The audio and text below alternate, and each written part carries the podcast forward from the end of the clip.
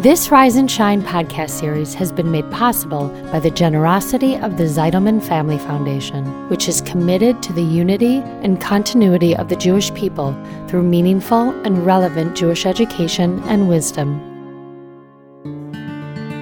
The fires of the destruction of Jerusalem, European pogroms, or the Holocaust may rage, but they cannot extinguish the spark animating the collective Jewish soul. In essence, we are one entity.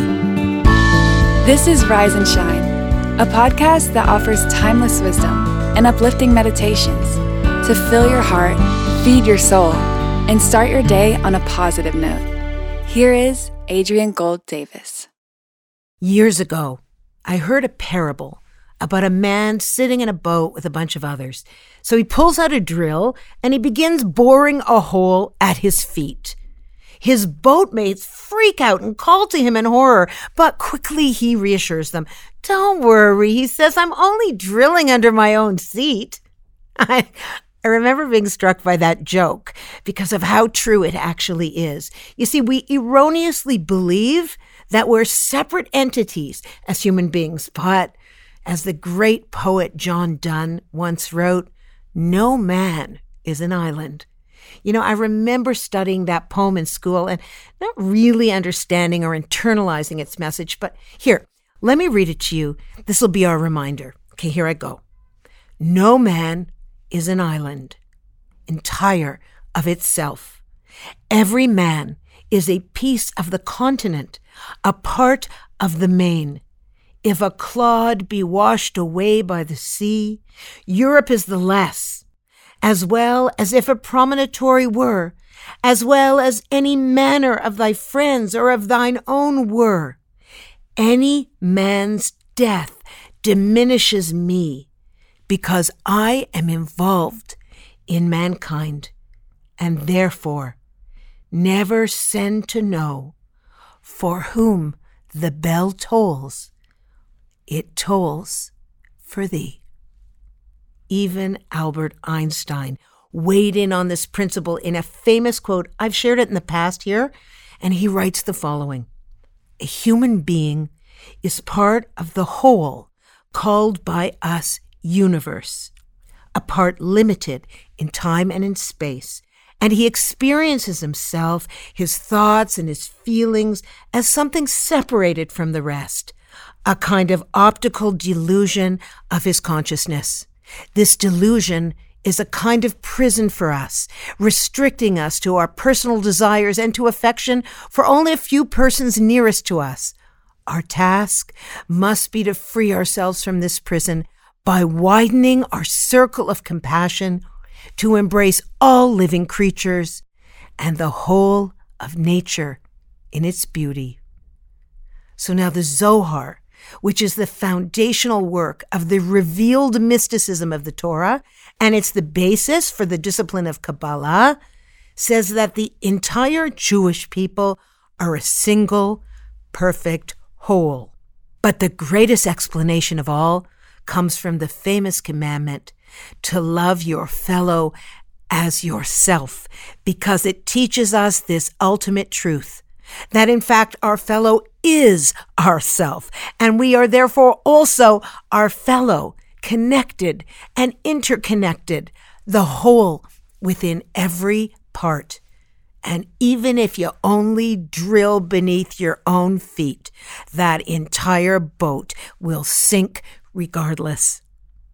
The Jewish people are connected more profoundly than any of us realize. The Jewish people are an interconnected family, weathering the storms of history, shining the light of peace, love, and innovation into the world whenever given the chance. The fires of the destruction of Jerusalem, European pogroms, or the Holocaust may rage, but they cannot extinguish the spark animating the collective Jewish soul. We all feel the pain of our fellow Jew because, in essence, we are one entity. This lofty and poetic vision of unity has a modern day defender in late author Michael Talbot's book, The Holographic Universe, which he wrote in 1991.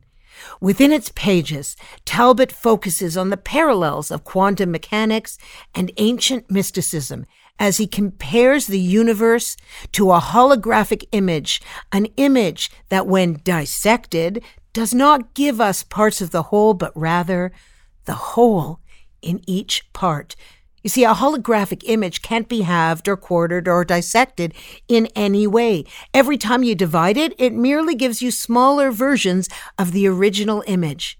Now, this concrete example of something that cannot be torn apart mirrors the principle of something that we call Guf Yisrael, the body of Israel. Rabbi Tzvi Freeman expresses it as follows As a nation, the Jewish people are a soul, a single soul radiating into many bodies, each ray shining forth on its unique mission, each body receiving the light according to its capacity, each embodiment playing its crucial role.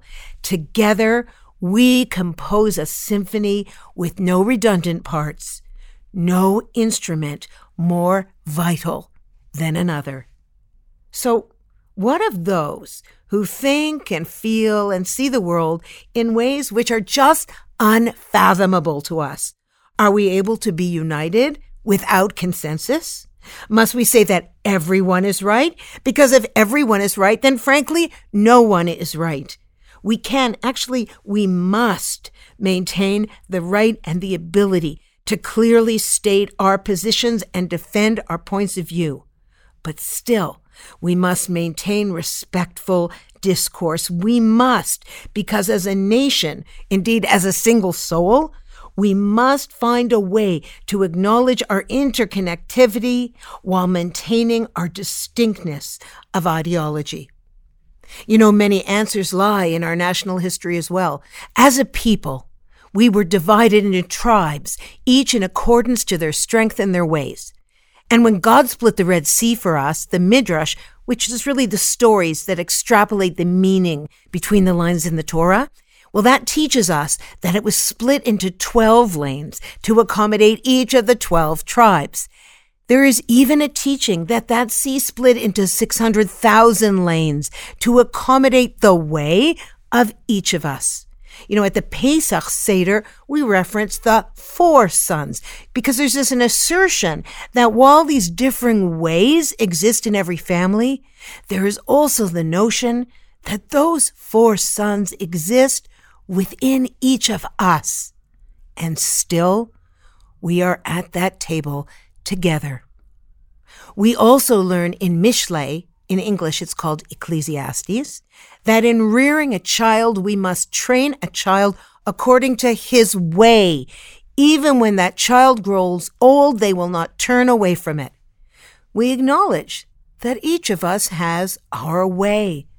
And while we don't have to agree, or relate with that way, we may not withdraw the fundamental respect and dignity afforded to each and every Jew because he or she was created in the image of God.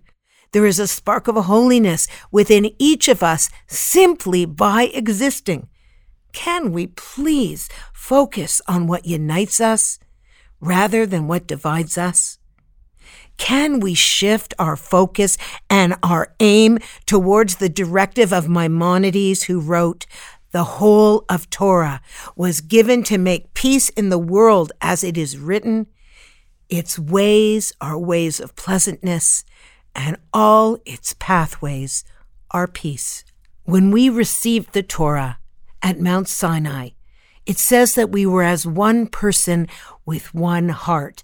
And in fact, the word Yisrael forms the initial letters of the words that mean there are 600,000 letters in the Torah. And another name of the Jewish people, Yeshurun, forms the initials of there are 600,000 Jewish souls. This teaches us that each and every Jewish soul is represented by a letter in the Torah, each one of us is part of that spiritual symphony. You know, I remember watching an interview of a pair of young women who were conjoined twins. They shared one body with two distinct heads, and separate arms. And they had created a system over the years to meet both of their individual needs through compromise and by turn taking. And of course, yes, frustrating at times, but they understood that if they didn't cooperate, then both of them were going to suffer. Are we as a nation doing that cooperative, compromising work in order to make peace? To quote the late reggae icon Bob Marley, we are one love, one heart. Let's get together and feel all right, like it was in the beginning. So it shall be in the end. Give thanks and praise to the Lord, and we will feel all right. Oh, I love that song. So this week, can you ask yourself if you are in fact drilling under your own seat and sinking the boat for everyone? Does your anger or your disdain for a particular relative sour the energy at the family table? Does your discomfort or antagonistic feeling towards a coworker disrupt the balance in your workplace? Does it tip the boat? Does a flaw in your spouse and your child and your neighbor disturb the balance of peace in how you show up because if it's true, if we're all truly one, then that is what it means to love your neighbor as yourself. As you love yourself despite your flaws, can you do that for the other as well? Because if there is no other, not really, then each and every one of us benefits or suffers together. Thanks for listening to Rise and Shine. Don't forget to rate, review, and subscribe to Momentum Podcasts on Apple, Spotify, or wherever you get your podcasts. Join Adrienne again next time for more timeless wisdom and uplifting meditations that fill your heart, feed your soul, and start your day on a positive note. This podcast was sponsored by the Zeidelman Family Foundation. Spread the wisdom Inspire Jewish individuals around the globe by supporting Momentum's podcasts. To sponsor, contact podcast at momentumunlimited.org. You're listening to a Momentum podcast.